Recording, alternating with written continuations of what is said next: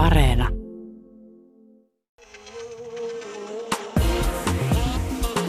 Yle Puhe ja Yle Areena. Naisasiatoimisto Kaartamo et Tapanainen. Täällä nais- ja sukupuoliasiain toimisto 67. kerta kielon päälle. Ei muuta kuin vuorisaarna alkakoon. Tänään puhutaan rahasta, mikä onkin toimiston hameväelle ahdistava aihe. Psykologi Maarit Lassander kertoo, miksi rahan aiheuttamat ristiriitaiset tunteet hankaloittavat elämää ja myös rahaelämää. Mietimme myös sitä, miksi niin monien oikeistopopulististen liikkeiden ja puolueiden johtajat ovat naisia, kun ne samalla kuitenkin pyrkivät kaventamaan naisten oikeuksia. Että vähän sama kuin olisi perunan kasvattaja, mutta jättäisi perunat kastelematta. Oi suuri ja viisas kaukaisten vuorten feministi vastaa tänään kysymykseen, miten sukupuoli liittyy salaliittoteorioiden nielemiseen. Ovatko jotkut sukupuolet niille persompia kuin toiset? Mitäs kuuluu Outi? Onko viime aikana ollut tikku vai herne nenässä? Molemmat itse asiassa. Siis hernehän on aina molemmissa sijaraimissa. Kyllä. 24-7, mutta ihan vaihtelun vuoksi tikkukin kävi nenässä viime viikolla. Ja täytyy kyllä sanoa, että oli lyhyet 10 sekuntia. Olisi sitä pidempäänkin voinut, koska huomiota se on koronatestauskin. Kaikki lasketaan. mutta herneistä puheen ollen, niin kyllä mä oon tässä vähän huomannut olevani semmoinen päivystävä feministi viime aikoina. Tiedätkö Joona sen vitsin, että mistä tietää, että joku on vegaani? Tiedän, kyllä se itse kertoo. Tosin mä oon viime aikana sanonut, että mistä tietää, että joku on lihansyöjä. Kyllä se yleensä kertoo. no mulla on tämä sama asia feminismin suhteen. Ystävän häissä mä pidin puheen kesällä, niin mä aloitin sen puheen esittelemällä itseni, että olen hänen ystävänsä ja feministi. Ja sitten niinku, miksi? Ei mulla sieltä mitään niinku erityistä sukupuoliluentoa seurannut – Päinvastoin, mä sanon morsiammelle, että älä ole sitten avioliitossasi naispaholainen. Sekin on hyvä neuvo. Mutta oikeasti on vähän tämmöistä niin päivystävä dosentin vikaa ja se vähän vaivaa mua itseäänikin, koska tuntuu, että alan kaveripiirissä saada vähän mainetta. Vähän tulee sellaista, että niin kuin pitää niitä lähellä olevia ihmisiä sillä lailla niin kuin ojentaa. Että Onko viime aikana vähentynyt kutsut juhliin ja illallisille? Nyt kun mainitsit. Mutta siis ihan tällaisia, niin kuin, ne on viattomia heittoja. Esimerkiksi joku kaveri sanoo, että pojat nyt on aina tollaisia ja tytöt tällaisia ja voi voi, niin vähän sitten ainakin pitää katsoa alentuvasti ja sytyttää piippuja aloittaa luento. No kyllä se mun mielestä vaatii tuommoiset kommentit sen. Mutta tota, mitä sitten luennon seurauksena? Kiittävätkö ihmiset sinua, että hyvä Outi kun kerroit ja nyt itse asiassa – en enää ajattelekaan näin, vaan ymmärsin, miten maailma makaa? Tämä on erittäin hyvä kysymys. Onko tästä jotain hyötyä jollekin muulle? Mutta se on niin kuin itselle se tunne, kun tuntee, että ottaa johonkin tärkeään asiaan kantaa, että ei vain niin kuin anna sen olla. Ja mä oon miettinyt tätä sen takia, että kun puhutaan paljon liittolaisuudesta, että kun rodullistetut ja seksuaali- ja sukupuolivähemmistöihin kuuluvat ihmiset usein toivoo, että muut puuttuisi heihin kohdistuvan syrjintään, ettei esimerkiksi naura vitseille, jossa pelataan tällaisilla väsyneillä ennakkoluuloilla tai mennään väliin, jos on kiusaamista tai uhkaava tilanne. Ja tietenkin, koska feminismiin kuuluu ilman muuta antirasismi ja muiden sorrettujen ryhmien puolustaminen, niin tuota, kaikki nämä syrjivät ja torjuvat mekanismit kulkee käsi kädessä, niin kyllä siinä tulee myös kyseeseen sen oman hyvin laajan ryhmän puolustaminen. Mm. Että saattaa olla, että me niin Suomessa tunnistetaan jo paremmin vaikka suoraa rasismia kuin misogyniaa. Että me voidaan ajatella, että joku rasistinen vitsi on niin sanotusti tosi off, jopa noloa, mutta niin kuin naisille saa vielä nauraa tai niin kuin jotenkin niitä sukupuoliasetelmia korostaa ja asettaa sitten ne naisten teot johonkin ihmeellisen niin kuin naurettavuuden kehykseen. Niin ja sitten ne on niin salakavalle ne tavat ja käytännöt ja asenteet ja vitsit, että joskus niin kuin tuntee vaan itsensä just siksi ankeaksi feministiksi, joka on siellä niin kuin, anteeksi toi oli kyllä vähän asenteellinen vitsi. Mutta sinänsä mä ihailen tätä sun asennetta, koska mä oon huomannut, että mä oon ollut aina semmoinen väsynyt feministi, että, että mä kuulen jotain naisvihamielistä horinaa, niin mä sivuutan sen ajattelen että menetetty tapaus ihan sama Ja sitten mietin myös, että tämän takia feminismiä edelleen tarvitaan, mutta en jaksa avata sanaista arkkoa, niin sen enempää. Mutta nämä on kuitenkin nämä yksittäiset heitot on semmoisia, niinku, missä niinku on mahdollisuus johonkin niinku keskusteluyhteyteen, mm. koska sitten on taas niinku yhteiskunnassa tulee koko ajan tätä asennetta, millä ei vaan niinku voi mitään muuta kuin kirjoittaa kuin somepäivitys, mutta eihän sitä nyt jestas voi kahdeksan tuntia päivässä niin kuin oikaista jotain asenteellisia kirjoituksia. Mutta että tietenkin hyvä on se, että niin kuin kaikki feministit vetää herneen enää samaan aikaan. On, on niin kuin semmoista niin kuin yhteistä pohjaa. Kyllä. Esimerkiksi nythän oli tämä tämä, mikä herätti ärtymystä monessa, eli Radio Cityn mainos, jossa siis kerrotaan, että se soittaa klassista rockia seisten kuseville. Yeah. Tuo asetelma tuossa mainoksessa toisinpäin olisi ihan kyllä kiinnostava. Mm, klassista rockia istuvilleen pissaaville. Yeah. Siinä vedettiin jakolinjat. Sitten yksi, mistä venin tuota, noin niin kanelipullan sijaraimeen, oli tällainen, että kun keskustan puoluekokouksen alla Iltasanomat spekuloi, että keskustan valinta trillerissä on kanelipullan tuoksuinen saarikko tai härkäpäinen kulmuuni.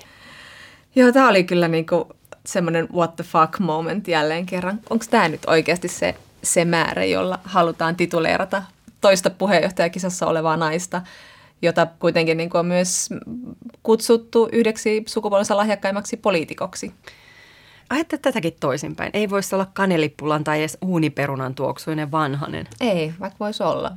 Tämä oli myös mielenkiintoinen, ja siis mielenkiintoisella tarkoitan ärsyttävä, kun Hesarin pääkirjoitussivulla spekuloitiin sitä, että miten niin kuin meidän poliittinen johtajisto nyt on naisistunut. Ja sanottiin, että, että kyllä se on hyvä, että nyt, niin kuin, nyt on naiset päässyt johtoon ja on ollut, kuulkaa, valtiovarainministeriä, pääministeriä ja on presidenttiä. Ja nyt on niin kuin sattumalta osunut tämmöinen niin kuin tietyn sukupolven naispolvi, jotka ovat kaikki tosi hyviä siinä politiikassa. Että näin se maailma muuttuu.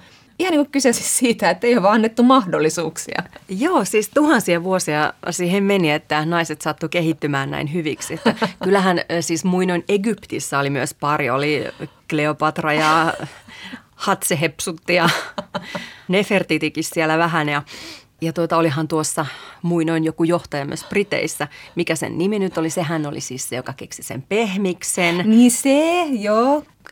Että niinku on siellä niinku tuhansia vuosia tosiaan huudeltu sieltä porstuasta, että hei kundit, mites me? Ja kuulkaa hyvät kuulijat, tämä on yhteiskunnan tasolla koko ajan tätä. Että jos joku vaatii, että feministi on hyvällä tuulella, niin se on liian suuri vaatimus.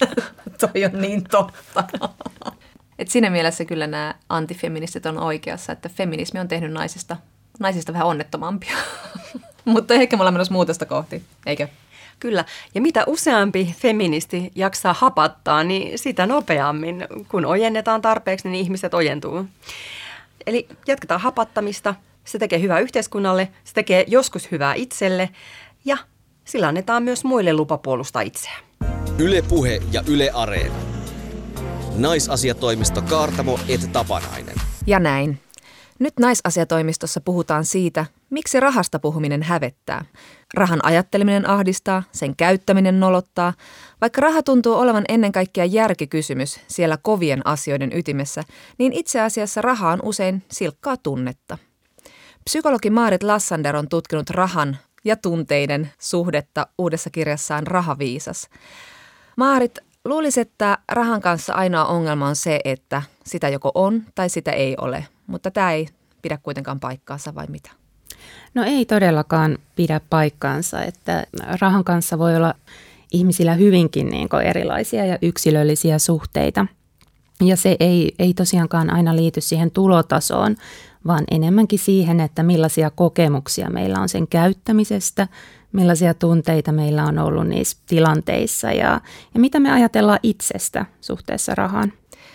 S-Pankin viime vuonna teettämässä kyselytutkimuksessa raha-asiat olivat 19 prosentille vastaajista suurin stressin aiheuttaja ja 46 prosentille ne olivat kolmen suurimman stressin aiheuttajan joukossa.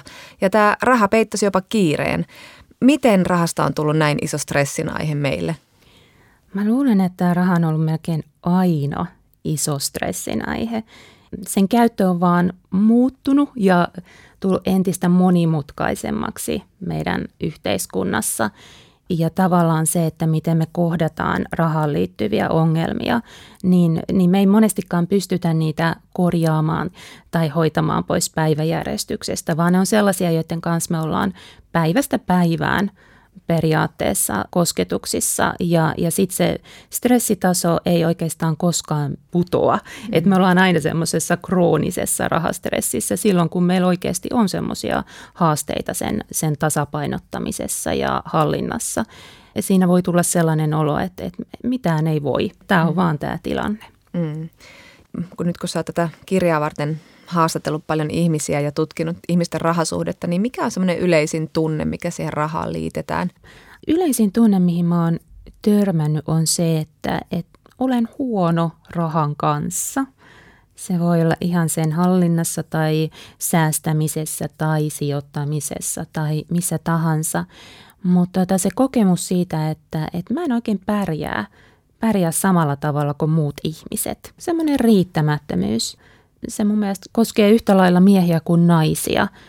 Miehillä se saattaa olla enemmän sellainen niin kuin myös, että verrataan hyvin paljon siihen, että mitä ne, mitä ne vaikka opiskelukaverit tai kollegat tai tutut, että miten ne pärjää, miten ne ansaitsee, miten ne etenee uralla – ja siihen tulee ehkä vielä enemmän sitä niin kuin tavallaan niin kuin menestymiseen ja kilpailuun liittyvää tematiikkaa. Mutta tota, ihan yhtä lailla se riittämättömyys ja sellainen, että mulla ei ole ehkä semmoisia taitoja. Tai ei ehkä sekään, että monesti ajatellaan, että ihmiset on joko hyviä tai huonoja sen rahan kanssa. Että niin että ei ole sellaista, että hei, että jos mä niin opettelen näitä taitoja, niin mustakin voisi tulla aika hyvä, vaan lähdetään jo siitä sellaisesta niin perusoletuksesta, että me vaan ollaan jotakin. Voisiko tätä auttaa se, että me puhuttaisiin yhteiskunnassa jotenkin eri tavalla rahasta? siitä on kuitenkin tosi vaikea puhua. Ihmistä on vaikea puhua vaikka palkoistaan ja, ja vaikka rahapulasta ja sanoa, että nyt on tiukkaa. Tai, tai sitten hävetään myös, jos sitä rahaa on. Tuntuu, että siihen liittyy aika usein se häpeä. Niin miten me voitaisiin puhua rahasta ilman, että se nousee näin isoon, niin kuin, isoon asemaan meidän elämässä? Mä ajattelen, että raha on siinä mielessä niin kuin ongelmallinen monelle, että, että se liitetään muihin ominaisuuksiin. Että se ei olekaan enää pelkästään se raha, vaan se saatetaan niin ajatella, että se liittyy siihen, kuinka ahkera tai laiska sä oot, tai kuinka fiksu, tai kuinka tyhmä, tai kuinka onnistunut tai epäonnistunut. Että siihen tulee kaikenlaista muuta siihen päälle. Ja tota, eihän tämä ole mikään uusi ilmiö, että, että jos ajatellaan niin vaikka jo 1800-luvulla niin meidän kuuluisa taloustieteilijä Adam Smith jo sanoi, että, että, niin kuin, että, että se rahan puute ei ole pelkästään sitä, että on vaikeuksia selviytyä elämässä, vaan, vaan myös sitä, että on ihan oikeasti häpeän tunne siitä, että mä oon köyhä ja ihmiset huomaa, että mä oon köyhä.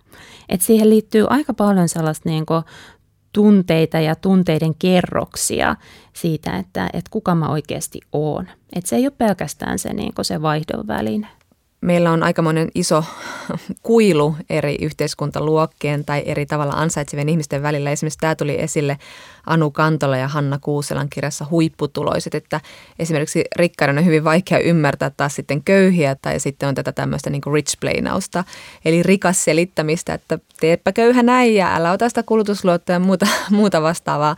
Miten me voitaisiin puhua sitä rahasta sillä tavalla, että me ymmärrettäisiin toistemme todellisuuksia myöskin sen rahan kanssa Mä ajattelen jotenkin sitä, sitä yhteiskunnan epätasa-arvoisuutta niin sellaisena asiana, joka on meille kaikille ongelma – että jos tulee niin isoja tuloeroja, niin se myös erottaa meitä toisistamme niin ihmisinä. Ja me eletään vähän siinä meidän omassa kuplassa. Et ihan yhtä lailla sit niin myös, kun on pienituloinen, niin on vaikea ymmärtää, että mitä ne huipputuloiset sitten tekee ja, ja miksi ja toisinpäin. Et se lisää sitä sellaista ajattelua, että me ei olla niin lähtökohtaisesti samanlaisia, vaikka me ollaan kumminkin tosi inhimillisiä ihmisiä kaikki se epäluulo, kuplassa oleminen ja ne stereotypiat, jotka sitten niin lähtee enemmän elämään, niin meidän on vaikea jollain tavalla niin olla sit yhteydessä siihen ihmiseen, jolla on vain erilainen taloudellinen niin kokemusmaailma.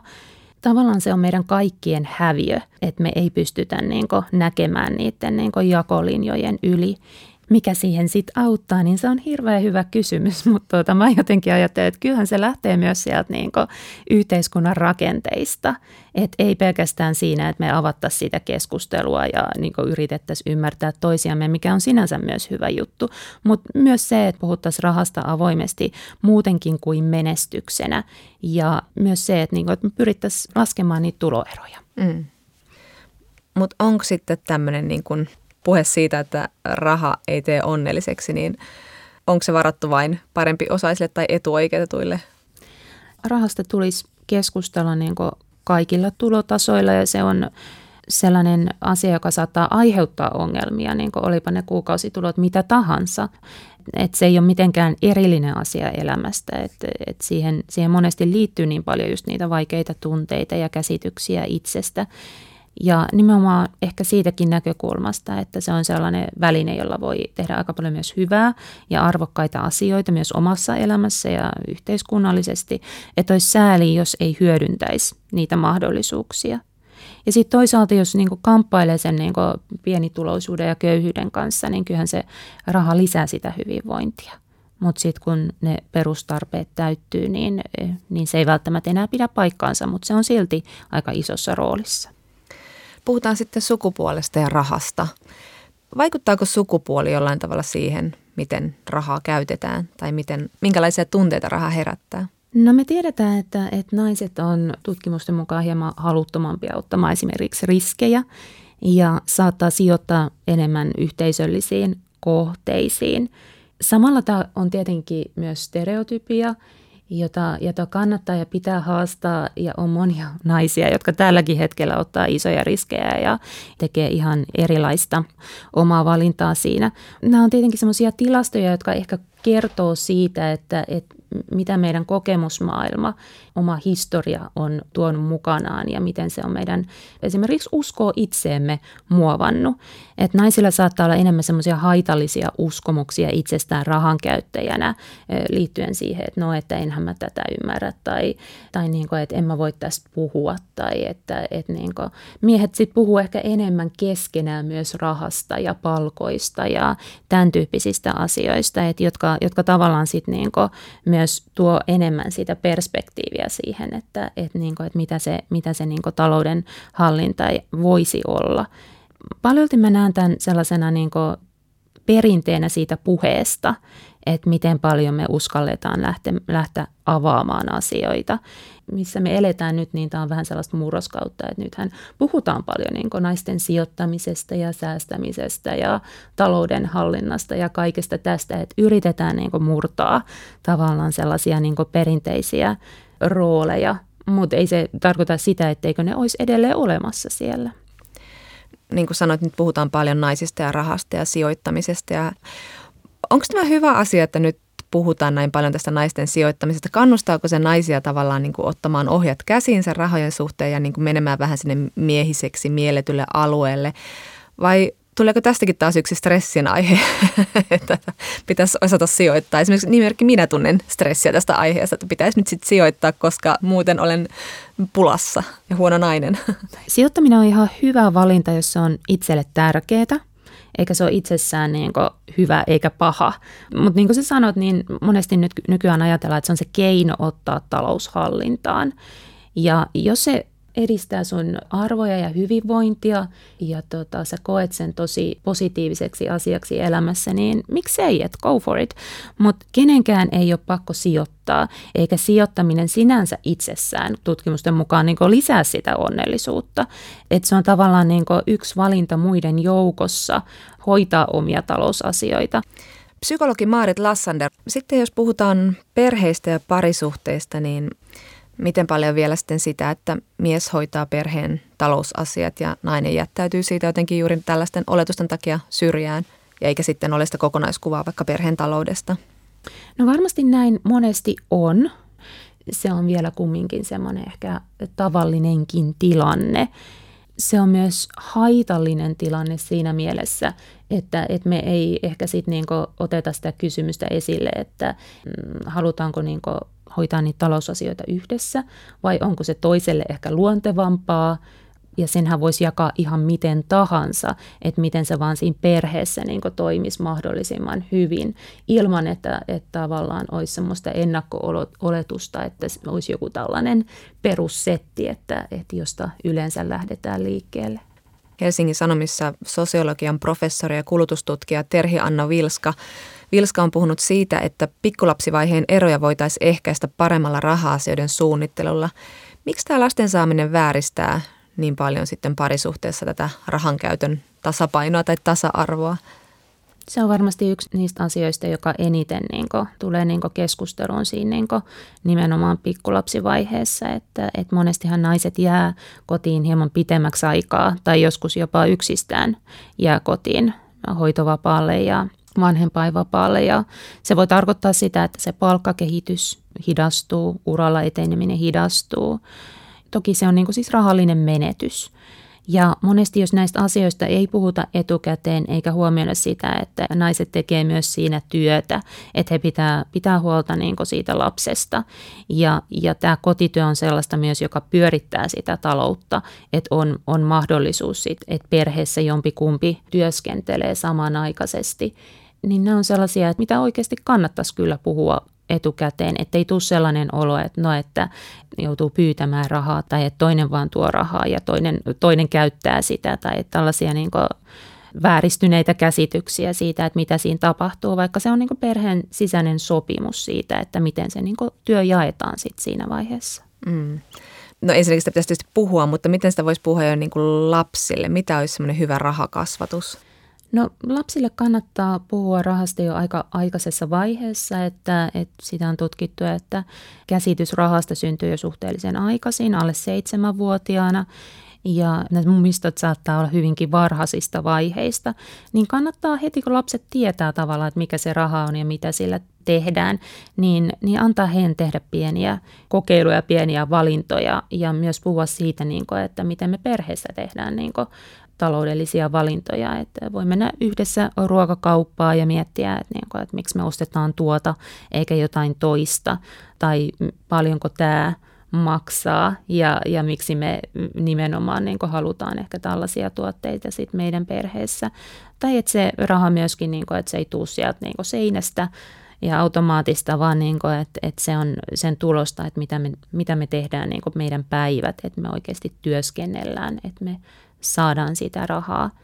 Ja tavallaan niin semmoinen avoin rahapuhe on sellainen, joka estää sitä, että tulee väärinkäsityksiä ja tulee sellaisia niin pelkoja tai tulee vaikka sellaisia niin ajatuksia, että me ei pärjätä. Tai että jos ajatellaan sellaista puhetta, mitä monesti niin käy ehkä, ehkä kumppanin tai puolison kanssa rahasta, niin jos lapset sitä kuulee, niin he ei ymmärrä niitä asioita välttämättä, mistä puhutaan, mutta he saattaa ymmärtää vaikka sen, että meillä ei ole rahaa.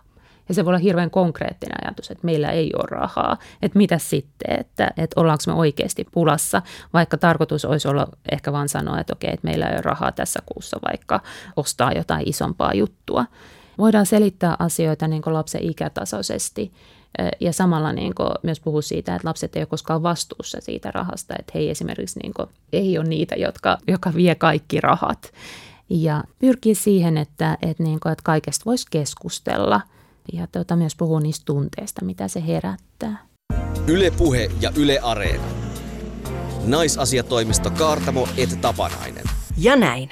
Rahasta valtaan, eli naisiin, joiden valtaan nousua feministi katsoo kauhuissaan. Arvokonservatiivisten populistipuolueiden ja äärioikeistolaisten puolueiden naiset, antifeministiset naiset, kristilliskonservatiiviset naiset. Eli naiset, jotka vihaavat naisia. No Älä nyt. Meni överiksi. Mm, aina menee. Yksi asia, mikä on muokannut politiikkaa viime vuosina hyvin paljon, on populistipuolueiden nousu. Ja kanelipulla ja se vessaharja. On puhuttu, että tätä populistipuolueiden nousua ovat johtaneet vihaiset valkoiset miehet ja heitä ovat äänestäneet vihaiset valkoiset miehet. Ja näinhän se on. Mutta viime vuosina tämä sukupuolikuilu on kaventunut. Nämä äärioikeistolaiset ja oikeistopopulistiset puolueet ovat saaneet johtajikseen myös vihaisia valkoisia naisia. Samoin äänestäjissä Puolueiden äänestäjien enemmistö on aina ollut miehiä, mutta pari vuotta sitten julkaistu eurooppalainen tutkimus kertoo, että populistipuolueet puhuttelevat yhä enemmän naisia. Ja miksi hän ihmeessä puhuttelevat? Olisiko siellä jotain hyviä etuja tarjolla? Uimaallas, kuntasalikortti, mitä olisi? Mutta tämä oikeasti siis ihmetyttää, koska näiden oikeistopopulististen puolueidenhan teemat on hyvin tämmöisiä äärikonservatiivisia, eli antifeministisiä. Sillä viljellään tätä kotiuskonto- ja isänmaa tematiikkaa ja sitten on se mies ydinperheen päänä ja asioiden päättäjänä ja nainen sitten mieluiten siellä kotona hääräämässä lasten kanssa. Eli, eli todellakin halutaan pönkittää näitä hyvin perinteisiä sukupuolirooleja. Ja tietenkin tähän kuvaan kuuluu myös se, että ollaan sitten seksuaali- ja sukupuolivähemmistöjen oikeuksia vastaan ja ollaan muukalaisvastaisia, rasistisia ja niin edelleen. Ja just tuolla niin kuin antifeministisyydellä, niin tarkoitetaan siis usein ihan siis tällaista niin kuin klassista naisvihamielisyyttä, eikä vaan sitä, että joku ei pidä feminismiä vaikka varteen otettavana tapana katsoa maailmaa. Ja niin kuin, jos me puhutaan vaikkapa täällä Suomessa oikeistopopulistisesta puolueestamme perussuomalaisista, siitä puolueestahan on tihkunut tämmöistä naisvihamielisyyttä monin eri paikoin, hyvin eri tavoin. Se voi olla vaikka sitä, että perussuomalaisten nykyinen puheenjohtaja Jussi halla kirjoittaa bloginsa muutaman vuosi sitten, että, että kuinka maahanmuuttajien myötä raiskaukset tulevat lisääntymään, joten on toivottavaa, että raiskausten uhreiksi tulevat sitten tämmöiset vihervasemmistolaiset maailmanparantajanaiset, jotka puoltavat tätä maahanmuuttoa mutta sitten se tulee esille myös puolueen omien naispuolisten toimijoiden kommenteissa. Esimerkiksi jokin vuosi sitten puoluesihteeri Riikka Slungapoutsalo kommentoi puolueen pientä naissuosiota A-studiossa sanoa niin, että perussuomalaisten asiakeskeisyys ei vetoa naisiin, sillä aika usein naisilla tunne tuntuu olevan se, jonka mukana mennään helpommin. Hmm. Onko sulla Outi toi tunne? Kyllä tunteita on ja ne vaihtuu koko ajan ja jokaisen tunne on ihan tosi. Se on totta ja tässä nyt hiljattain perussuomalaisten tämä oletettu misogynia oli taas aika hyvin tapetilla, kun heidän ajatuspajansa Suomen perusta julkaisi kesällä Totuus kiihoittaa julkaisun, jota pidettiin aika naisvihamielisenä. Esimerkiksi siinä sanottiin, että ulkomaalaistaustaisen kanssa seurustelevia naishenkilöitä ajaa halu kostaa suomalaiselle yhteiskunnalle ja siinähän tämä tunne on viety jo aika pitkälle tekoihin. Kyllä, ja sitten sinne myös esitettiin, että esimerkiksi alaikäisiin tyttöihin suuntautuva grooming-ilmiö, eli tyttöjen niin kuin tämmöinen houkuttelu netissä, ää, johtuu naisten pihtauspolitiikasta. Sillä lailla. No, tämä sitten herätti aika paljon kritiikkiä myös niissä naisissa, jotka kannattaa perussuomalaisia. Ja näin ollen sitten vähän puolueen johto joutui sitä selittelemään. A-studiossa puolueen puheenjohtaja Jussi Hallaho ja varapuheenjohtaja Riikka Purra sanoivat, ettei tämä julkaisu edusta puolueen mielipidettä. Ja kumpikin kertoi, ettei ollut lukenut tätä julkaisua, mutta sitten toisaalta Riikka Purra kuuluu tähän ajatuspajan hallitukseen ja Hallaho itse osallistui kirjaan julkistustilaisuuteen ja on pidetty aika epäuskottavana tätä väitettä, ettei olisi tunnettu tämän julkaisun sisältöä etukäteen. Joo, aika tehokkaasti siellä pestiin käsiä, että on tämmöinen pamfletti pantu painuun, mutta kukaan ei ole sitä lukenut ja hupsis, tämmöistäkö tuli? Mutta nämä selitykset kuitenkin sitten kelpasivat monille perussuomalaisen äänestäneille naisille. Ja myös perussuomalaisten naisjärjestölle, eli perussuomalaisille naisille, he kertoivat tyytyvänsä puoluejohdon julkilausumaan, että he irtisanoutuvat tästä julkaisusta. Ja sillä hyvä, sen enempää asiasta ei käyty keskustelua. Hmm. Mutta kiinnostavaa oli, miten molemmat halla ja Purra toivat ilmi suhdettaan feminismiin tämän keskustelun yhteydessä. Juurikin tässä samassa A-studiossa, jossa he puolustautuivat, he kertoivat vastustavansa niin sanottua poliittista tai ideologista feminismiä. Purra sanoi, että ideologinen feminismi asettaa naisen tiettyyn uhripositioon, kuten monia muitakin vähemmistöjä, ja näkee, että rakenteessa tapahtuva syrjintä tai maskuliininen patriarkaatti on se, jonka uhreja me olemme. Siellä on hyvin sisäistetty feminismin perustermejä. Mutta tämä uhrius oli se, mikä vaivasi vai? Niin, eli naisista ei ole muuhun kuin uhreiksi. Ja, ja tämä on niin tämmöistä ideologista höttöä, mm. identiteettipolitiikkaa. Mm. Ja puheenjohtaja halla sitten sanoikin, että tässä merkityksessä perussuomalaiset on ilman muuta antifeministinen puolue. Että asia tuli varmasti selväksi kaikille. Joo, siis perussuomalaiset eivät ole pitäneet kynttilää niin sanotusti vakan alla sen suhteen, että mitä he ajattelevat feminismistä. Ja siitä voi vetää ehkä jonkinlaisen johtopäätöksen, mitä he ajattelevat ylipäätänsä ihmisten välisestä tasa-arvosta. Ja linja on sama kautta Euroopan näistä antifeministisistä ja naisvihamielisistä kommenteista ja julkilausumista huolimatta nämä populistipuolueet tosiaan naisistuvat ja naiset on nousseet ihan merkittäviksi tekijöiksi näissä puolueissa Euroopassa. Joo, kyllä. Tällaisia johtohahmoja on esimerkiksi Puolassa. Siellä tämä ydinperhettä ihannoiva ja esimerkiksi aborttia vastustava Puolan laki- ja oikeuspuolue. Sen varapuheenjohtajana on Beata Sydio. Ja tämän puolueen äänestäjistä oli vuonna 2015 enemmän naisia kuin miehiä. Et se on puhutellut siellä myös äänestäjiä, naisäänestäjiä tämä tiukka linja. Mm. Ja sitten vastaavanlaista puoluetta, eli Ranskan kansallista liittoumaa johtaa tunnetusti Marine Le Pen. Ja Saksassa taas sitten oikeistopopulistipuolueen vaihtoehto Saksalle, eli AFDn liittopäiväryhmän johtajista toinen on Alice Weidel. Niin, tämä AFD on tuonut kyllä oikein hyvin esiin tätä omaa sovinistisuutta – sikäli kun se sen tunnistaa. Heillä on ollut esimerkiksi tällainen vaalijuliste, jossa on viisi naista kuvattuna alasti takaa ja sloganina on diversiteetin eli monimuotoisuuden puolesta. Joo, fick dich vaan sinnekin sitten. Onko uh, fick dich englanniksi fuck you? Hyvä, että käänsit. Ei enää suomenneta kuitenkaan. Mutta siis Pohjoismaissa on tietenkin sitten Tanskan kansanpuolue ja sen perustaja on Pia Kjaersgaard. Ja Norjassa sitten taas edistyspuolueen johtaja on Siv Jensen. Eli tämmöisiä mahtinaisia meillä Pohjoismaissakin ja Jensenkin on sitten Norjassa kuitenkin ihan valtiovarainministeri. Ruotsidemokraatit sitten Ruotsissa ovat hyvin miehekkäitä, mutta sielläkin sitten niin kuin nuoriso-osastoa johtaa nainen uusia nousevia räyhäkkäitä tähtiä tulee. Kyllä, ja yksi tämmöinen on Italiassa, tämmöinen uusi nouseva Mussolinitar, eli tämmöinen kuin Giorgia Meloni. Hän on siis äärioikeistolaisen Italian veljet-puolueen johtaja, ja hän on nostanut sen puolueen kannatusta tasaisesti koko ajan, varsinkin nyt koronan myötä. Ja muut oikeistopuolueet, joita myös Italiassa riittää, niin ovat jääneet sitten tämän Melonin varjoon. Ja Giorgia Meloni tunnetaan tämmöisenä suorastaan Trump-maisena laukojana. Ja meillä Suomessahan on vähän tällainen niin kuin vastaava Melonin kaltainen tuota noin, niin lausuja. Tietenkin perussuomalaisten Laura Huhtasaari, joka sai vastaavasti viime eurovaaleissa yli 90 000 ääntä, kolmanneksi eniten koko maassa ja eniten naisista. Ja hän siis peräti viisinkertaisti äänimääränsä vuoden 2014 eurovaaleista ja vuoden 2017 perussuomalaisten puoluekokouksessa Siinä kuuluisassa, jonka seurauksena perussuomalaiset hajosi kahtia, niin hänet valittiin varapuheenjohtajaksi. Joo, ja Laura Huhtasaari todellakin tunnetaan möläyttelyistään, joita hän ei koskaan pahoittele eikä selittele, vaikka mikä olisi. Hän on esimerkiksi vaatinut häpeärangaistusta takaisin. Hän on kirjoitellut, että Euroopan ihmisoikeustuomioistuin on islamin hallussa. Hän on puhunut, että ihmisoikeudet ovat aina tiettyyn valtion sidotut, eivätkä yleismaailmalliset.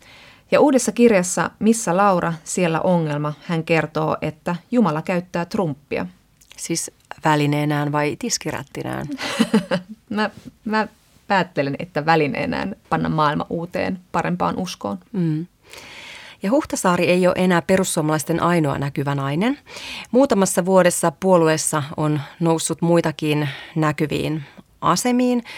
Jo perussuomalaisten edellinen puheenjohtaja Timo Soini nosti Marja Lohelan puhemieheksi ja ensimmäinen naispuolinen puoluesihteeri oli siis tosiaan Riikka Slunga Poutsalo ja nyt varapuheenjohtaja Riikka Puurosta veikataan puolueen seuraavaa puheenjohtajaa. Ja nyt mietityttääkin, että miten paljon tämä sukupuolikuilun kapeneminen täällä puolueen johdossa alkaa sitten näkyä puolueen äänestäjissä. Alkaako perussuomalaiset puhutella meillä enemmän sitten naisia? Taloustutkimuksen Tuomo Turja sanoi meille, että perussuomalaiset on kyllä edelleen selkeästi miesten puolue. Naiset kannattavat sitä suunnilleen entisen malliin, mutta kyllä tässä on myös hieman nousua. Jo tuon mainitun puoluekokouksen jälkeen syksyllä 2017 perussuomalaisia kannatti noin 3,8 prossaa naisista ja nykyisin tämä lukema on jo 9,3 prossaa, eli jonkinlaista imua on. Toki täytyy muistaa, että perussuomalaiset eivät ylipäätänsä olleet kovin suosittu puolue syksyllä 2017. Mutta me, niin kun, me tiedetään perussuomalaisten arvoista suhteessa naisiin jonkun verran, mutta Suomessa ei ole kuitenkaan mitään semmoisia niin kuin, ei ole kuultu vielä semmoisia niin hirveän kohauttavia, niin kuin kaikkia naisia pöyristyttäviä kommentteja yhdeltäkään meidän tota, valtapuolueelta. Ei ole, ei ole esimerkiksi vielä mitenkään suoraan puututtu naisten seksuaalioikeuksiin, vaikka tietenkin yksittäisiä puheenvuoroja on. Ja onkin niin kuin jännä sitten nähdä, että, että kun Euroopassa oikeistopopulistisiin puolueisiin kyllä niin kuin kuuluu tämmöinen aborttipuhe esimerkiksi, niin ihan jännällä odottaa, että koska tämä keskustelu alkaa Suomessa ja miten se vaikuttaa tähän mahdolliseen kannatukseen. Kyllä, nythän meillä perussuomalaiset profiloituu nimenomaan maahanmuuton vastustajina, mutta on tosiaan kiinnostava nähdä, muuttuuko tämä keskustelu, tuleeko siihen näitä uusia sävyjä. Ehkä Suomessa Pohjoismaissa ylipäätänsä niin aborttiin suhtaudutaan niin sallivasti, että niin kuin täällä nyt ei sitten kannatakaan ottaa semmoisia niin ajatuksia esiin, jos niitä vaikka olisikin. Mutta Euroopassa näitä ajatuksia myös niin kuin seksuaalioikeuksien suhteen todella niin kuin tuodaan hyvin peittelemättömästi esiin. Silti naisia nämä puolueet kiinnostaa. Kyllä. Ja tätä on tutkittu jonkin verran miksi. Esimerkiksi Guardianin jutussa haastateltiin tutkijaa Elko Harteveldia Amsterdamin yliopistosta. Hän sanoi, että työväenluokkaiset naiset tuntee jääneensä syrjään ihan samalla tavalla kuin ne miehetkin, joista niin paljon puhutaan. Tällaisia naisia on esimerkiksi juuri palvelusektorilla. Mutta tätä tärkeämpi yhdistävä tekijä on kuitenkin aina ne asenteet maahanmuuttoon ja esimerkiksi just islamin uskoon. Eli se tavallaan on se liima tai, tai vetovoima näissä puolueissa. Mm. Että niin kuin ne seksuaalioikeudet, no puhutaan niistä myöhemmin, koska tämä on niin tärkeämpää. Just niin. Mutta että nämä niin kuin maahanmuuttoteemat, niin kuin, sillä liitetään naisten oikeuksiin, että vihjaillaan ja niin kuin luodaan tällaista kuvaa, että maahanmuutto kaventaa naisten turvallisuutta. Ranskassa Marine Le Pen on oikein laittanut, että pelkään, että maahanmuuttokriisi merkitsi alun loppua naisten oikeuksille. Jokaisen naisen pitää puolustaa oikeuttaan pukeutua sortseihin ja minihameeseen. Feministit muuten uhkaa tätä, että ideologisessa ohjelmassa on mainittu, että, että ainakin polvipituinen, että jäsenkirjassa pienellä präntätyn, jos lukee. Niin. Nimenomaan. Mutta ihan samaa laulua laulaa Saksassa AFD-puolue. Siellä edustaja Nicole Höst on sanonut, että uskoo puolueensa olevan ainoa, joka puolustaa naisten oikeuksia, jotka ollaan nyt tämän maahanmuuton myötä menettämässä. Eli siellä todella osataan vääntää ruuvia tiettyyn suuntaan. Mm. Näin se muuttuu se puhe naisten oikeuksista keppihevoseksi, kun halutaan vastustaa maahanmuuttoa. Ja tämähän on ihan tuttua retoriikkaa myös Suomessa. Ja tähän tekisi meille kiljasta, että lopettakaa nyt saatana niin kuin mun ruumilla niin kuin ratsastaminen. Aina silloin, kun siitä on jotain hyötyä. Saanko sanoa näin? Meni tunteisiin, mutta tämä on, katsotaan naiset, politiikka, tunne, minkä Hyvin sanottu. Me puhutaan nyt Euroopan populistipuolueista, mutta ihan samalla tavalla hämmästyttää se, että naisvihamielinen Trump on Yhdysvalloissa niin suosittu naisäänestäjien keskuudessa. Kun kuitenkin puhutaan tällaisesta niin kuin pillunpuristelijasta ja sarjapettäjästä ja, ja abortin vastustajasta. Härski isäntä ja siksi tämä erityisesti niin kuin herättää ihmetystä, että miten niin, kuin, niin monet herätyskristilliset tämmöiset evankeliset tai evankelikaalit häntä kannattaa ja erityisesti naiset. Nämä evankelisethan nosti Trumpin viimeksi presidentiksi. 81 prosenttia heistä äänesti Trumpia ja nyt laskeskellaan jännittyneenä, että vieläkö Trumpin karisma vetää. Mutta täällä tehdään kyllä hyvää taustatyötä ainakin asian eteen. Trumpilla on valkoisessa talossa käytössään tämmöinen saarnaaja Paula White, nainen, jolla ei ole pappiskoulutusta tai vihkimystä, mutta hän niin kuin tekee hyvää työtä erilaisten kristillisten ryhmien suuntaan. Hän ikään kuin puhdistaa tätä Trumpin seksististä mainetta ja tarjoaa yhdistävää tekijää. Nimittäin tietenkin Jumalan, joka palkitsee rikkaudella, terveydellä ja onnella, mutta siellä taustalla on tietenkin myös nationalismi ja naisten seksuaalioikeuksien polkeminen peruskirsikkana kakun päällä. Trumphan on aikaisemmin suhtautunut suopeasti aborttiin, mutta on nykyään abortin vastustaja ja se sopii uskonnollisille ryhmille, myös naisille. Hesarin jutussa siterattiin evankelisia naisia tutkinutta Cambridgein yliopiston sosiologia Katie Cadinia, jonka mukaan heidän evankelinen identiteettinsä ja erityisesti sen valkoinen kansallismielinen perusta on kaikkein tärkeintä. Sukupuoli on toisarvoista. Niin just tämä valkoinen kansallismielinen perusta, sehän on just tämmöistä niin kuin kaipausta semmoiseen 1950-luvun Amerikkaan se on sitä samaa, millä populistipuolet Euroopassa ratsastaa, semmoista nostalgiaa siihen menneeseen maailmaan, menetettyyn onnelaan. Ja sellaista haikailua maailmaa, jota ei ole, jota ei saa takaisin. Ja onhan tätä samaa ajatusmaailmaa Suomessakin. Esimerkiksi jo tässä mainitussa Laura Huhtasaaressa kertovassa kirjassa. Hänen entinen kampanjapäällikkönsä Eija Järvinen kertoo, että Laura haluaa ihan oikeasti Suomen takaisin, siihen tilanteeseen, kun oltiin pois Euroopan unionista eikä ollut lamaa. Laura ihailee 1980-lukua, kun kaikki oli vielä hyvin. Silloin Suomella meni hyvin. Talous kasvoi, työllisyys kasvoi, ihmiset olivat paljon vapaampia ja onnellisempia. Ja enemmän lähisuhdeväkivaltaa. Hei, sai kourien rauhassa. Joo, eikä tarvinnut taistella pomon paikasta naisten kanssa, vaan ne lähti näppärästi keittelemään kaffetta. Mutta joo, siis tämä paluu entiseen onnen kultamaahan on just se niinku retorinen keino puhutella erityisesti naisäänestäjää. Siis ajattele, ihana 80-luku, diskomusaa, silloin kuninkaalliset teki levyjä, huolettomuutta, liila jumppapuku. Pitkät kesät, kauniit kesät. Vielä oli perhosia. Ja kun mä ajattelen ihanasta 80-luvusta näin, niin mä ajattelen sitä niin kuin viisivuotiaan silmin. Hmm. Niin kuin mahdollisesti Huhtasarkin, hän oli silloin lapsi. Kyllähän vanhemmat poliitikkonaiset tietää, miten hankalaa vielä silloinkin oli yhdistää vaikka työ- ja perheelämä tai päästä yhtään mihinkään positioihin. Kyllä, ja samalla tavalla Saksassa ja muualla Euroopassa puhutaan paluusta menneeseen maailmaan. Esimerkiksi AFD Saksassa viljelee tämmöistä idealisoitua horinaa.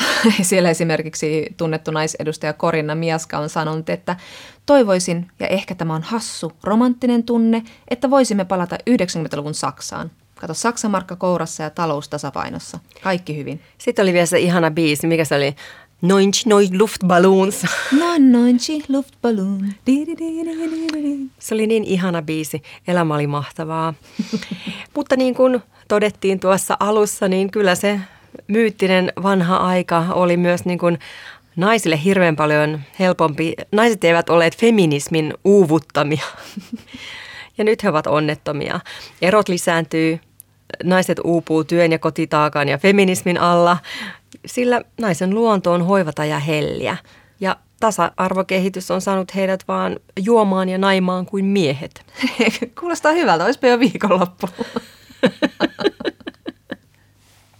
Ja tämä on ihan oikeasti hirvittävä vetova viesti monelle nimenomaan äh, tämmöiselle etuoikeutettu väestöryhmään kuuluvalle valkoiselle naiselle, niin kuin teitsille ja meitsille.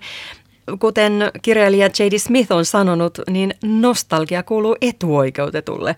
On aika vaikea sorretun vähemmistön edustajan esimerkiksi haikaalla 50-luvulle.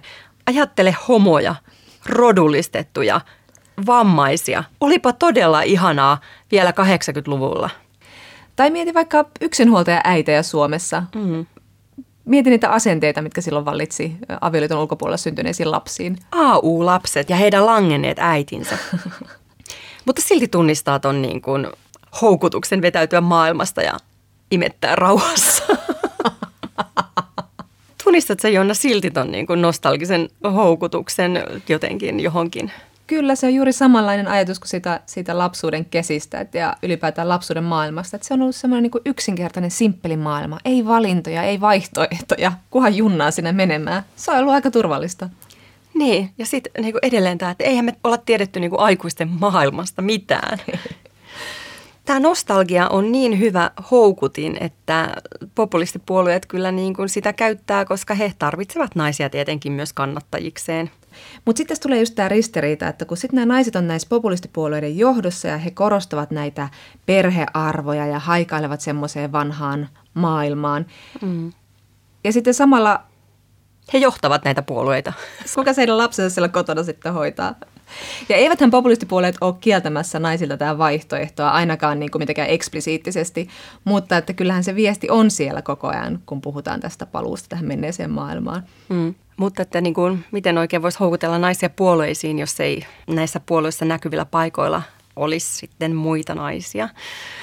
He ymmärtävät yhteiset ongelmat. Mutta sitten kannattaakin just miettiä sitä, että miksi he ovat siellä nyt siellä niin näkyvissä asemissa mikä heidät sinne on vienyt? Ovatko he nousseet sinne vai onko heidät nostettu sinne? Populistipuolueita tutkinut Helsingin yliopiston tutkija Emilia Palonen sanoi meille, että voi myös ajatella, että nämä naiset, esillä olevat populistipuolueiden naiset ovat jossain määrin sellaisia näyttömökalusteita. Eli voidaan myös pohtia, onko kyseessä tokenismi, eli mm. tämmöinen ilmiö, että huomioidaan näennäisesti vähemmistöä, esimerkiksi värväämällä vaikkapa pari naista tai rodullistettua näyttämään, että työpaikalla tai puolueessa valitsee kyllä tasa-arvo, että kaikki on meillä hei kunnossa. Koska esimerkiksi niin kuin Viktor Orbanin lähes itsevaltiasmaisesti johtamassa Unkarissa, niin siellähän on muutama nainen nostettu tai noussut hyvin näkyvälle paikalle, ja he ovatkin sitten todella tiukkoja tai jopa siis äijämäisiä muijia. Niin, tietenkin tämmöinen niin kuin puhe tokenismista on lähellä myös semmoista niin kuin esineellistämistä ja naisvihamielistä ajattelua, että nainen ei ole paikallaan niin kuin omista ansioistaan. Ja kyllähän nainenkin voi ajatella naisista vihamielisesti, aivan rehellisesti. Kyllä toki, mutta sitten jos puhutaan nyt puolueista, jotka ovat ihan niin kuin selkeästi naisvihamielisiä, niin ehkä kyse ei ole siitä, että, että – näillä naisilla ei olisi ansioita, vaan siitä, että onko heidät nostettu sinne jostain muusta syystä. Eli juuri tämmöiseksi merkiksi siitä, että kyllä meillä teidätkin huomioidaan. Mm. Mutta ylipäätään just populistipuolueissa, että minkälainen niin se liikkumatila siellä naisilla on. Emilia Palosen mukaan näiden populistipuolueiden naisten roolimallit tulee tosi vahvasti semmoisista miehisistä naisista, sellaisista Margaret Thatcherin tyylisistä rautarouvista. Ai, se oli se pehmiksen tekijä. se oli se.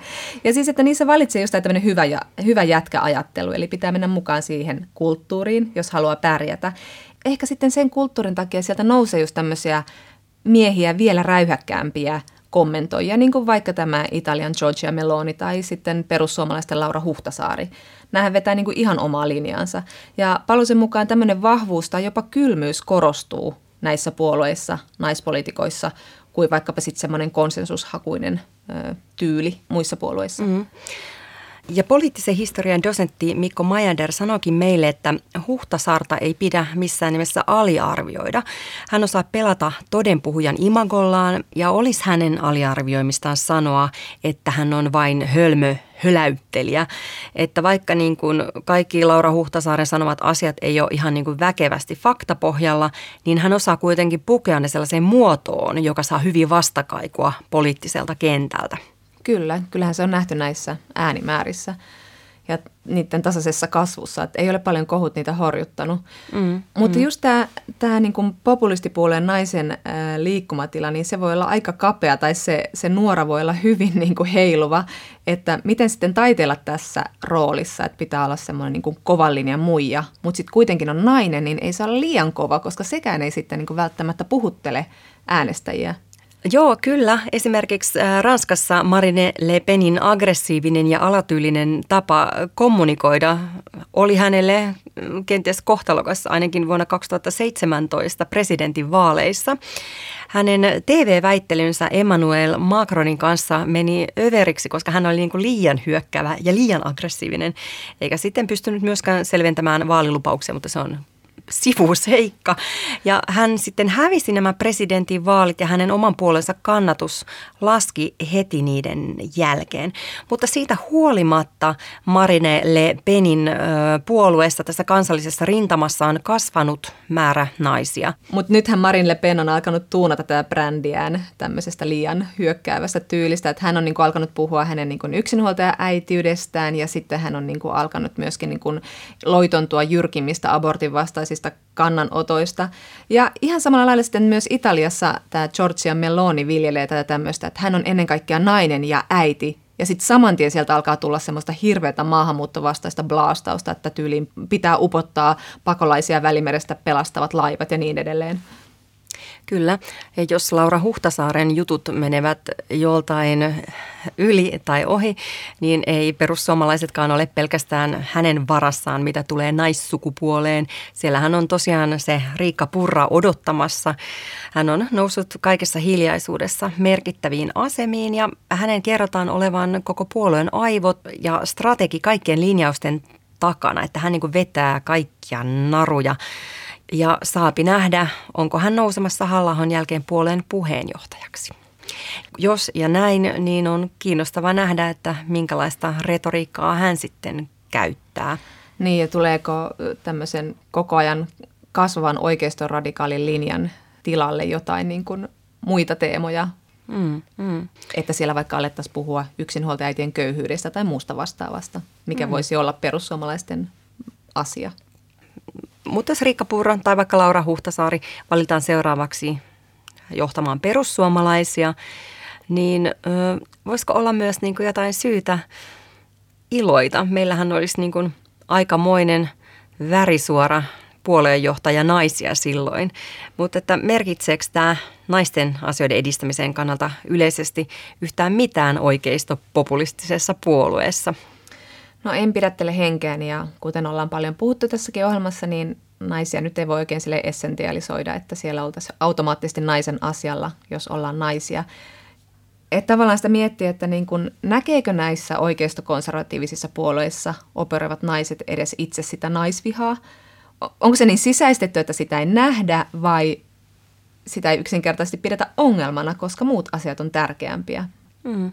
Ja tosiaan niin kuin puhuttiin tuossa alussa, niin viimeisimmissä kyselytutkimuksissa 9,3 prosenttia naisista kannattaa perussuomalaisia, niin se noin 10 prosenttia ei kuitenkaan ole kauhean paljon Suomen toiseksi suurimmalta puolueelta.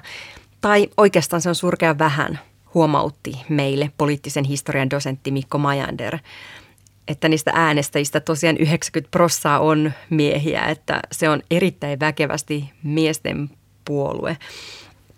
Ja voi olla, että tietenkin kun on noin hyvä suosio miesten keskuudessa, niin miksi nyt riskeerata sitä millään hyvänen aika sentään niin. hameväen hömpsötyksillä. Että, että niin kuin näyttää siltä, että tällainen niin kuin muukalaisilla pelottelu tehoaa toistaiseksi paremmin miehiin kuin naisiin. Että kyllä tämän takana on, niin kuin Mikko Majander sanoo, niin se vanha kunnon, että ne tulee tänne ja vie meidän naiset. No mutta se, miten hyvin tämä puhuttelee, nähdään nyt sitten seuraavaksi keväällä kuntavaaleissa ja saadaan vähän todennettua taas, että miten tämä maa makaa ja ketä minkäkin puolueen viesti puhuttelee. Kaikille puolueillehan äänestäjät kelpaa, oli asennemaailma mikä tahansa ja, ja nythän on suuri huoli kokoomuksessa ja keskustassa, että valuuko heidän tämä tämmöinen konservatiivinen laita sitten persuihin. Ja onkin jännittävän nähdä, että sitten näissä kuntavaaliväittelyissä, että aletaanko mennä vielä enemmän perussuomalaisten kelkkaa ja flirttailla tämmöisillä niin kuin populistisilla teemoilla. Joo, siis Ruotsissa tämä oikeistopopulistinen ruotsidemokraatit, niin sehän on pidetty hallituksesta poissa suosiostaan huolimatta. Muut puolueet eivät vaan suostunut yhteistyöhön, mutta nyt on sitten havaittavissa kyllä, että niin tämä sävy on muuttunut siellä. Ja mitä Ruotsi edellä, sitä Suomi perässä, mutta toisaalta Ruotsia nyt niin sanotusti riivaa tämä tällainen jengitoiminta ja kansalaiset luottaa kyselyiden mukaan eniten ruotsidemokraatteihin näiden asioiden hoidossa. Ja se on nyt sitten pakottanut kyllä niin kuin muutkin puolueet katsomaan sinne ruotsidemokraatteihin päin vähän uudella silmällä, että esimerkiksi Ruotsin maltillisen kokoomuksen puheenjohtaja Ulf Kristersson on sanonut, hän on ollut siis aikaisemmin hyvin ruotsidemokraattivastainen ja nyt hän on sanonut, että voisi hyvinkin toimia pääministerinä hallituksessa, jossa ruotsidemokraatit on mukana. Tietenkin sitä toivoisi, että nyt koronan jälkeisenä uudelleenrakennuksen aikana niin kuntavaaleissakin puhuttaisiin enemmän niin kuin vaikkapa semmoisesta niin sanotusti pehmeistä arvoista, siitä miten, minkälainen Suomi me halutaan rakentaa ja miten siellä pidetään kaikki mukana. Toistaiseksi se ei näytä siltä, jos katsotaan vaikka kokoomuksen puoluekokousta, jossa Petteri Orpo pelkästään pelotteli kaikella kauhealla, mitä tulee tapahtumaan, mutta nousi siellä sitten toisenlaisiakin ääniä. Esimerkiksi kokoomuksen varapuheenjohtajista on noussut Elina Lepomäki. Hän on kyseenalaistanut oman puoleensa tyyliä ja nurkkakuntaisuutta ja puhuu nyt vahvasti siitä, että hyvinvointiyhteiskunta pitää pelastaa, vaikka sitten hallituksen kaatamalla. Kokoomuksen puheenjohtajana muuten ei ole ollut koskaan sen historiassa naista. Mutta ajattelu, jos kävisi niin, että jossain puoluekokouksessa tulevaisuudessa puolueen johto on valittu konservatiivinen nainen saisikin sitten kesken kaiken feministisen herätyksen ja laittaisi kaiken siellä sisällä ihan paskaksi. sellainen Manchurian kandidaatti ja sellainen kaksoisagentti. Sellaista thrilleria olisi kyllä kiva seurata. Yle Puhe ja Yle Areena. Naisasiatoimisto Kaartamo et Tapanainen. Ja näin olemme kaahanneet nilkka ja suu viivasuorina ohjelmamme loppuun, eli suosikkiosuuteenne Kysy feministiltä, niin saat rahaa, vaikutusvaltaa ja ystäviä. Kysymyksiä voi lähettää osoitteeseen naisasiatoimisto at yle.fi. Tänään nimimerkki Naamapalmu kysyy. Miksi miehet rakastavat salaliittoteorioita? Mieheni ja yksi ystävämieheni eivät esimerkiksi suostu asentamaan koronavilkkusovellusta, koska se vie tiedot ja niitä käytetään kuulemma jossain vaiheessa heitä vastaan, vaikka mistään tällaisesta ei ole näyttöä. Joo, ovatko nämä miehet jo kertoneet tästä asiasta Facebookissa? Netissähän kiersi tämmöinen meemi, jossa oli teksti, että en suostu lataamaan koronavilkkua, koska sitten minua valvotaan puhelimeni kautta. Ja tässä tekstin alla oli kuva Leonardo DiCapriosta purskahtamassa nauruun ja kuvatekstinä kaikki Facebookin ja Googlen työntekijät. Mutta miten sit, onko kysyjä oikeassa ja miehet rakastavat erityisesti näitä salaliittoteorioita? Me käännyttiin tässä kysymyksessä sukupuolen tutkija ja kulttuurin tutkija Tuija Saresman puoleen. Itse asiassa kyllä hänen omakin kokemuksensa viittaisi siihen, että miehet ovat hyvin persoja salaliittoteorioille. Esimerkiksi jos mietitään koronakriisiä. Siihen liittyy lukuisia erilaisia salaliittoteorioita. On esitetty, että virus on tarkoituksella laitettu liikkeelle, on väitetty, että se leviää 5G-verkon kautta, on uhattu, että kehitteellä olevan rokotteen avulla ruiskutetaan ihmisiin jäljittämisen mahdollistavia siruja, ja koronavilkkusovellus tietojen keräjänä sopii varmasti hyvin tähän jatkumoon. Koronakriisi on siksi otollista aikaa salaliittoteorioille, että kriisit ruokkivat epävarmuutta, joka puolestaan sitten ruokkii näitä salaliittoteorioita. Ennalta arvaamattomuus ja sattumanvaraisuus ahdistavat ja salaliittoteoriat tarjoavat niin kuin, tämmöisen niin kuin näennäisen selityksen muuten kaoottisilta tuntuviin sattumuksiin. Ne antavat turvaa myös miehille. Ja nämä salaliittoteoriat yhdistetään totuuden jälkeiseen aikaan, jolloin luottamus viranomaisiin kyseenalaistetaan, samoin näiden auktoriteetti. Tunteet ajavat tosiasioiden yli ja epäluulo ja paranoja vaanivat, kun etsitään oikealta tuntuvia vaihtoehtoisia faktoja. Tuija Saresman mukaan olemme tottuneet yhdistämään miehet ja rationaalisuuden, naiset ja tunteellisuuden. Mutta ainakin tässä salaliittoasiassa näyttäisivät juuri miehet olevan tunteiden vietävissä. Jos siis juuri miehet ovat salaliittoteorioiden kannattajia ja jos niiden parin houkuttavat tunteet, meidän onkin aika unohtaa tämä sukupuolittunut järki, tunne, jako. Niin, ja todetaan, että tunne vie meitä kaikkia. Joskus. Siinä kaikki tällä kertaa. Ensi kerralla me puhumme siitä, miten monin eri tavoin nainen taipuu miellyttämään sekä miehen katsetta että mieltä, ja miten siitä ikävästä tavasta pääsisi eroon. Vieraaksemme saapuu Iina Mikkola, jonka kanssa puhumme siitä, onko olemassa feminististä pornoa ja mistä sitä voi ladata ilmatteeksi. moi moi! Ylepuhe ja Yle Areena. Naisasiatoimisto Kaartamo et Tapanainen.